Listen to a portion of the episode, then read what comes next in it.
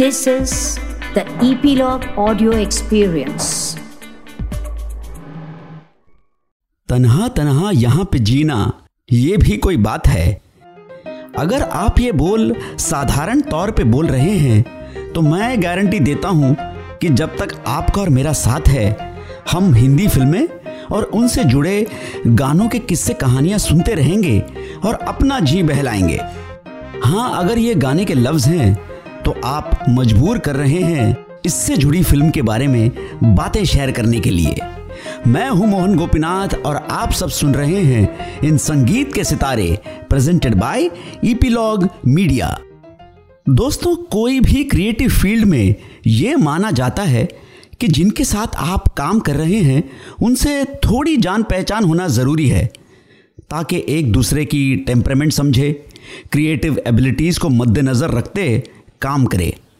पर समझिए, आप एक फ़िल्म बना रहे हैं, जिसमें सिवाय हीरोइन के आपका किसी के साथ मेल मिलाप ही नहीं, और फिर वो बन जाती है एक ऑल टाइम क्लासिक वो फ़िल्म थी रंगीला। जितनी बड़ी फ़िल्म, उतने ही किस्से कहानियाँ। तो जैसा कहते हैं, शुरुआत से शुरू करते हैं। राम गोपाल वर्मा, जिन्हें रामू या आरजीवी भी बुलाया जाता है, विजयवाड़ा के हैं। और बचपन से ही एक बहुत इंट्रोवर्टेड से इंसान थे। पर फ़िल्मों और लोगों के स्वभाव में बहुत रुचि रखते थे। इसलिए बचपन से ही उनकी ऑब्जर्वेशन बहुत अच्छी थी। आम तौर पर यह होता है कि जिसकी फ़िल्मों में ज़्यादा रुचि होती है, वो पढ़ाई में कमज़ोर होता है। ऐसा भी नहीं था आरजीवी के साथ। अच्छे नंबरों से पास होते थे और इंजीनियर भी बन गए। लेकिन मन हमेशा फ़िल्मों की ओर खिंचा रहता था। इंजीनियरिंग के दौरान उनकी दोस्ती हो गई एक लोकल गुंडे के साथ, जिसका नाम था रमेश। रमेश फिदा था कॉलेज की एक सुंदर लड़की पर। पर रमेश मन ही मन जानता था कि इस लड़की का और मेरा कोई मेल नहीं है।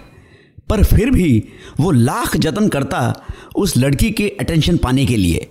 कभी मोटरसाइकिल चलाता कभी ज़ोर ज़ोर से चिल्लाता सड़कों पे, कभी ऊट पटांग कपड़े पहनता। रमेश को यह परवाह नहीं थी कि कोई उसके बारे में क्या सोच रहा है। एक दिन रमेश को पता चला कि वो लड़की किसी और लड़के से प्यार करती है। तो जब यार दोस्तों ने चिढ़ाया तो रमेश बोला she deserve someone better than me ये बात आरजीवी के दिल में घर कर गई। और यहीं से जन्मी रंगीला की कहानी। दो और फ़िल्में जिनसे रामू बहुत प्रभावित थे, वो थे साउंड ऑफ़ म्यूज़िक और सिंगिंग इन द रेन ये दोनों पिक्चरें हॉलीवुड की क्लासिक्स मानी जाती हैं। ये फ़िल्में इसलिए पसंद आई रामू को कि इनमें कोई विलन नहीं था। हालात ही लोगों को समय समय पर अच्छा बुरा बनाती हैं। शिवा क्षणम क्षणम गोविंदा गोविंदा, जो तेलुगु में बनाई थी, और द्रोही, रात जो हिंदी में बनी, ऐसे पिक्चरों के बाद Ram Gopal Varma top notch director बन चुके थे एजी और हार्ड हिटिंग फिल्म्स के। और अब तक ये भी मशहूर हो चुका था फ़िल्म इंडस्ट्री में कि रामू श्रीदेवी के भक्त थे। पर एक वाक्य ने उन्हें फिर से वो जॉनर छेड़ने पे मजबूर कर दिया जो उनके स्टाइल से बिल्कुल विपरीत था, और वो था रोमांटिक म्यूजिकल 1993 में गायम नाम की फ़िल्म बना रहे थे तेलुगु में, जिसके स्टार्स थे जगपति बाबू और रेवती। और एक रोल के लिए उन्होंने साइन किया उर्मिला मातोंडकर को, जिनको खास सफलता प्राप्त नहीं हुई थी बम्बई फ़िल्म इंडस्ट्री में। जिस तरीके से उर्मिला ने डांस किया गायम में, उसे देखकर रामू दंग रह गए और सोचा कि अगर मैं म्यूजिकल स्टोरी किसी दिन बनाऊँगा तो उर्मिला को लेकर ही बनाऊँगा। यही सोच लेकर दो फ़िल्में शुरू की।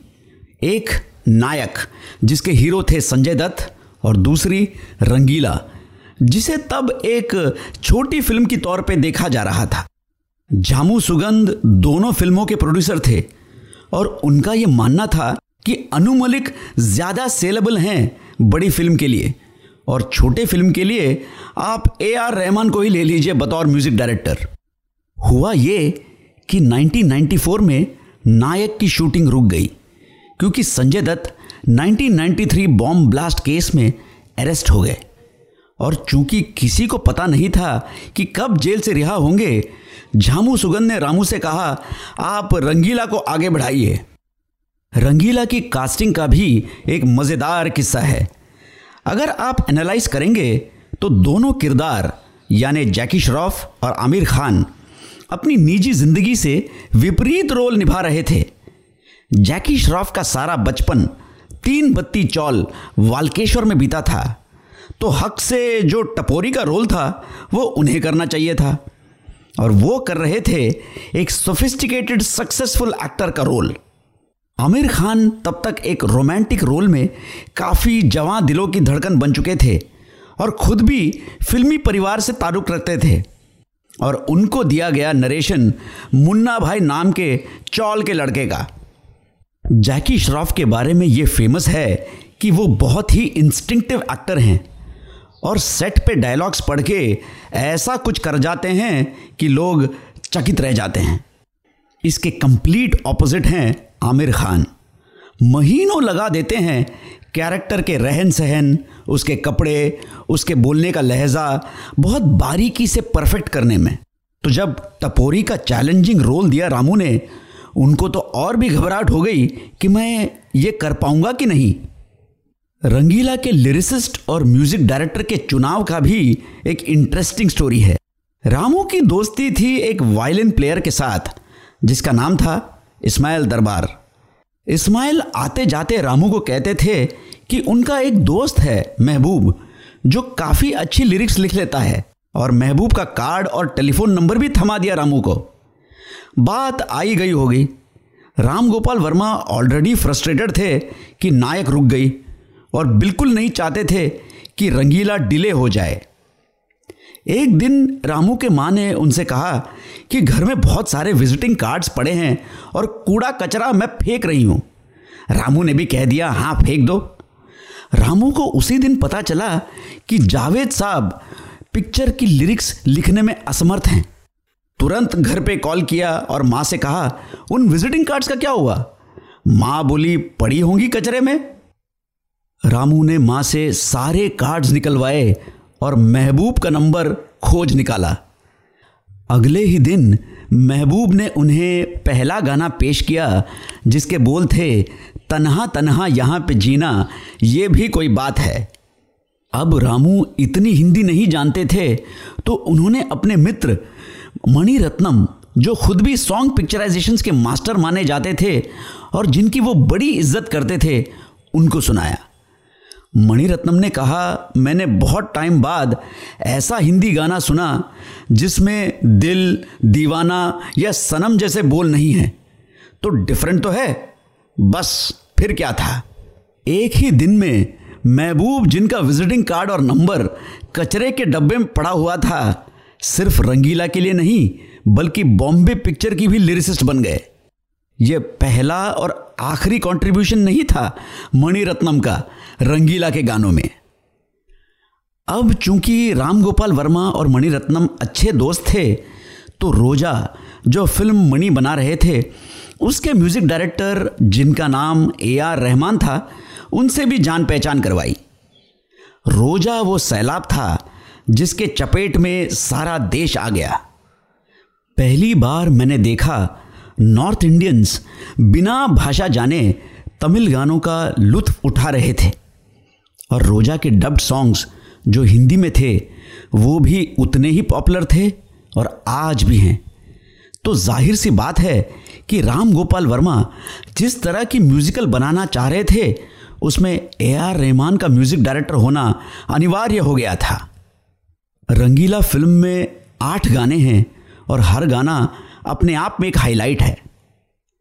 पहला गाना यानी जिससे फ़िल्म की शुरुआत होती है, वो है, याई रे याई रे, ज़ोर लगा के नाचो रे। ऐसा पहले कभी नहीं हुआ था कि दो कोरियोग्राफर्स का नाम टॉप बिलिंग हो। मतलब किसी भी स्टार के नाम से पहले दो नामों से फ़िल्म टाइटल्स खुलता है, सरोज खान और अहमद खान। इससे आपको अंदाज़ा लग गया होगा कि राम गोपाल वर्मा ने अपने इस म्यूजिकल प्रोजेक्ट को कितना सीरियसली लिया। म्यूजिकल के सक्सेस होने में गानों का बड़ा हाथ है और अगर गानों की पिक्चराइजेशन बतौर कोरियोग्राफी ठीक से ना हुआ तो सारी मेहनत पानी में जाती है। रहमान ने जब अपने आवाज़ में एक स्क्रैच यानी डमी वर्जन का ट्रैक भेजा तो रामू को लगा कि यह साउंड तो किसी अफ्रीकन ट्राइबल गाने की तरह लग रही है। फिर गए मणिरत्नम के पास कि बताओ यार मैं क्या करूँ? मणि ने कहा कि इसे ठुकरा दोगे तो अगले गाने के लिए बहुत इंतज़ार करना पड़ेगा, क्योंकि उन दिनों ए आर रहमान बहुत ही मसरूफ़ चल रहे थे तमिल फ़िल्म इंडस्ट्री में। तो बेहतरी इसी में है कि आप इसे अपना लीजिए और फिर देखो, फाइनल सॉन्ग्स कैसे निखर के आता है। जब रामू ने कंप्लीटेड सॉन्ग सुना तो उनके होश उड़ गए कि रहमान ने क्या जादू चला दिया। और क्या खूब गाया आशा भोसले ने इस गाने को। मानो पूरी पिक्चर का मूड और टेंपो ही सेट कर दिया इस गाने ने। सारा पिक्चराइजेशन आपको सीबीडी बेलापुर रेलवे स्टेशन के इर्द गिर्द ही दिखाई देगा। और एक फ्रेम में तो आपको स्टेशन का नाम भी दिखाई देता है। इस रेलवे स्टेशन की कंस्ट्रक्शन रंगीला फ़िल्म के शूटिंग के एक साल पहले ही हुई थी। इस गाने में एक छोटा सा बच्चा ये लाइन गाता है पर्दे पे, यारो मेरे पास तो आओ, मेरी मुश्किल दूर भगाओ, कैडबरी बोले मैं मीठा हूँ, आमूल बोले मैं मीठा हूँ, हॉर्लिक्स बोले मैं अच्छा हूँ, कॉम्प्लान बोले मैं अच्छा हूँ, क्या सबने सोचा मैं बच्चा हूँ? चॉकलेट खाने में टेंशन है, दूध पीने में टेंशन है, टेंशन टेंशन टेंशन। वो बच्चा और कोई नहीं, बल्कि फ़ेमस सिंगर उदित नारायण के बेटे और आज के सुपर होस्ट आदित्य नारायण थे। तब वो महज सात साल के थे। और मज़े की बात यह है कि बिना एक रुपया दिए कैडबरी अमूल हॉर्लिक्स कॉम्प्लान इन सबको मुफ़्त की पब्लिसिटी मिल गई। अगला गाना, क्या करे, क्या ना करे, ये कैसी मुश्किल है। जब पहली बार डमी ट्यून भेजा रहमान ने तो उसके धुन कुछ इस प्रकार थे।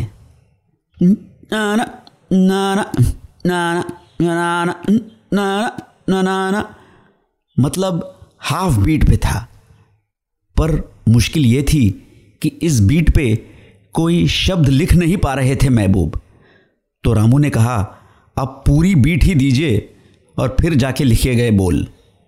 आम तौर पे मिलना, बिछड़ना, प्यार, वादियाँ, गम, इन सब सिचुएशंस पे लिखना एक हद तक आसान हो जाता है मंझे हुए लिरिसिस्ट को।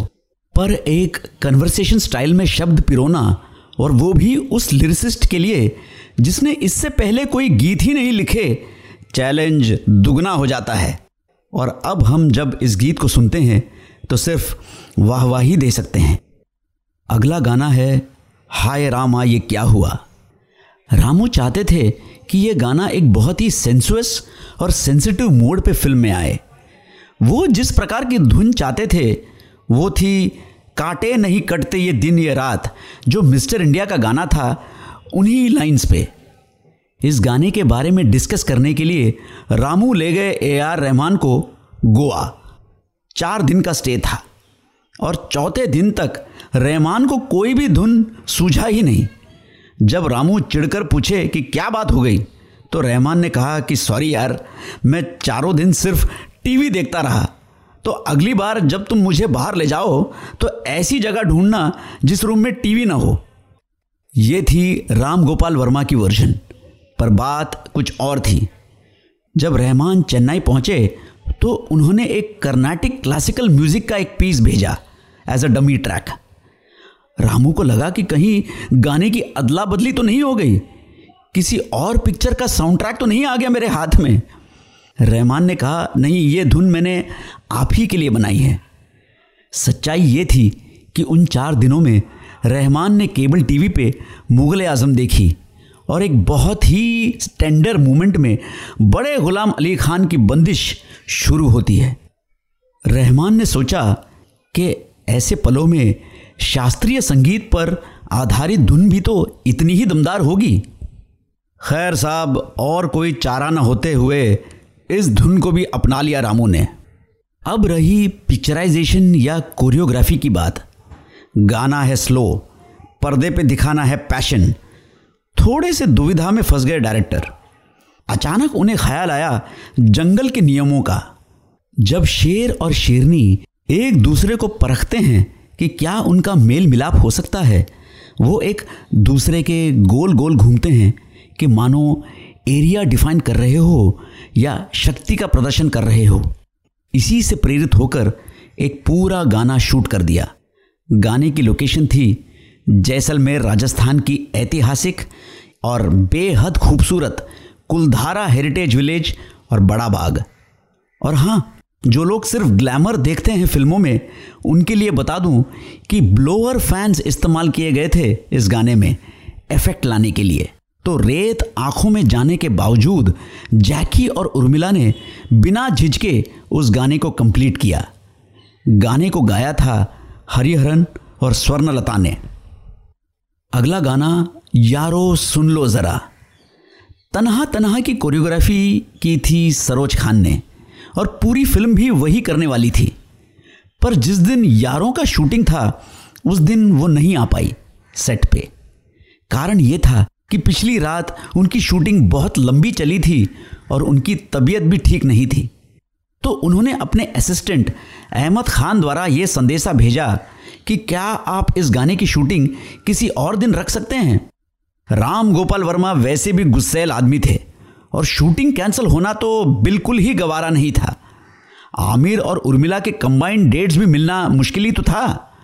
तो उन्होंने अहमद खान से कहा कि मैं तुम्हें एज एन इंडिपेंडेंट कोरियोग्राफर मौका दूँगा, अगर तुम 10 मिनट में डिसाइड करो तो। अहमद खान ऐसे मौके को कैसे जाने देता? और जो दिखा पर्दे पे वो डांस स्टेप्स वहीं के वहीं डिज़ाइन किए। इस गाने को गाया था चित्रा और उदित नारायण ने। अगला गाना, प्यार ये जाने कैसा है? दिल से के पॉडकास्ट में मैंने आपको बतलाया था कि ए आर रहमान, इला राजा के असिस्टेंट रह चुके थे सदमा में। सदमा का एक बेहतरीन गाना, जिसे सुरेश वाडकर ने गाया था, वो था ए ज़िंदगी गले लगा ले। सुरेश वाडकर के गले की सॉफ्टनेस से बहुत ही प्रभावित थे ए आर रहमान। और जब मौका मिला ऐसे ही एक सॉफ्टनेस की तो इस्तेमाल कर लिया रंगीला में। वैसे इस गाने की धुन भी रिजेक्ट करने वाले थे रामू। इस गाने में सुरेश वाडकर का साथ दिया कविता कृष्णमूर्ति ने। अगला गाना आइया वो माँगता है क्या? वो बोलो, जैसा कि अब तक का चलन बन चुका था, ये गाना भी रिजेक्ट था। पर इस बार रामू के साथ आमिर भी शामिल हुए। आमिर का ये मानना था कि सात साल तक उनके अधिकतर गाने उदित नारायण गाते थे और उनकी एक हिट जोड़ी बन चुकी थी। अचानक रहमान की आवाज़ उनके गले से निकलेगी तो ऑडियंस शायद हंस पड़ेगी। फिर वही हाल। रामू गए मणिरत्नम के पास। मणि ने कहा कि कुछ और नहीं तो अलग तो सुनाई देता है। रख लो और देखो क्या होता है। गाने में ए आर रहमान के साथ सुनीता राव थी, जो 90s में काफ़ी पॉपुलर थी इंडी पॉप एल्बम्स के कारण। गाना एक ओपेरा स्टाइल में डिलीवर किया सुनीता राव ने, जिसकी काफ़ी प्रशंसा की गई। ये वो वक्त था जब फॉरेन म्यूजिकल स्टाइल्स का इतना एक्सपोजर नहीं था हिंदुस्तानियों को। अगला गाना एक बेहतरीन म्यूजिकल एल्बम की एक स्टैंड आउट सॉन्ग भी कह सकते हैं। कई किस्से कहानियाँ हैं जो इस गाने से जुड़ी हैं। पहला है प्लेबैक सिंगर का सिलेक्शन 90s का दशक आते आते लता मंगेशकर और आशा भोसले लगभग सेमी रिटायरमेंट की ओर जा चुकी थी। जहाँ एक दिन में दो गाने रिकॉर्ड कर रही थी, साठ और सत्तर के दशक में। वहाँ मुश्किल से आपको पचास या सौ गाने मिलेंगे दोनों बहनों का नाइन्टीज़ में। पर रहमान जानते थे, इस गाने का टेंपो अगर कोई आवाज़ जस्टिस दे सकती है तो वो है आशा जी की। तो गाने के रिकॉर्डिंग के लिए आशा जी गई चेन्नई। जैसे ही स्टूडियो में पहुँची और वो भी रात के वक्त तो उनको कोई दिखाई ही नहीं दिया। एक कमरे में उन्हें लेके गए रहमान, जिसमें माइक्रोफोन था और बोले, बस, गाते रहिए। अब इमेजिन कीजिए, जो सिंगर पचास म्यूजिशंस की आदि हो, अकेले एक अंधेरे कमरे में खड़ी हो तो क्या समा हुआ होगा? शायद गाने के बोल उनकी मनस्थिति जैसी ही थी।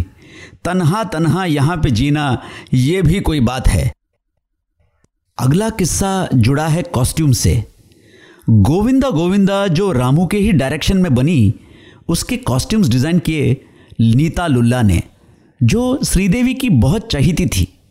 पर वही प्रॉब्लम बिल्कुल वक्त नहीं था नीता लुल्ला के पास, और उनका सारा काम उनका असिस्टेंट कर रहा था। तो रंगीला के लिए रामू ने सोचा, मैं जैकी श्रॉफ की अच्छी दोस्त एना सिंह को ले लेता हूँ एज ए कॉस्ट्यूम डिज़ाइनर पर उनके पास भी डेट्स नहीं थे। तो थक हार कर नीता लुल्ला के असिस्टेंट को पकड़ा और कहा, मैं तुम्हें एक ब्रेक दूँगा हिंदी फ़िल्मों में। क्या तुम करना चाहोगे? असिस्टेंट ने मौके को अपने हाथ से जाने नहीं दिया और मिल गई रंगीला। उस असिस्टेंट का नाम मनीष मल्होत्रा। और जब कॉस्ट्यूम्स की बात चली ही है तो एक और किस्सा सुना देता हूँ। गाने की शुरुआत होती है इस धुन से।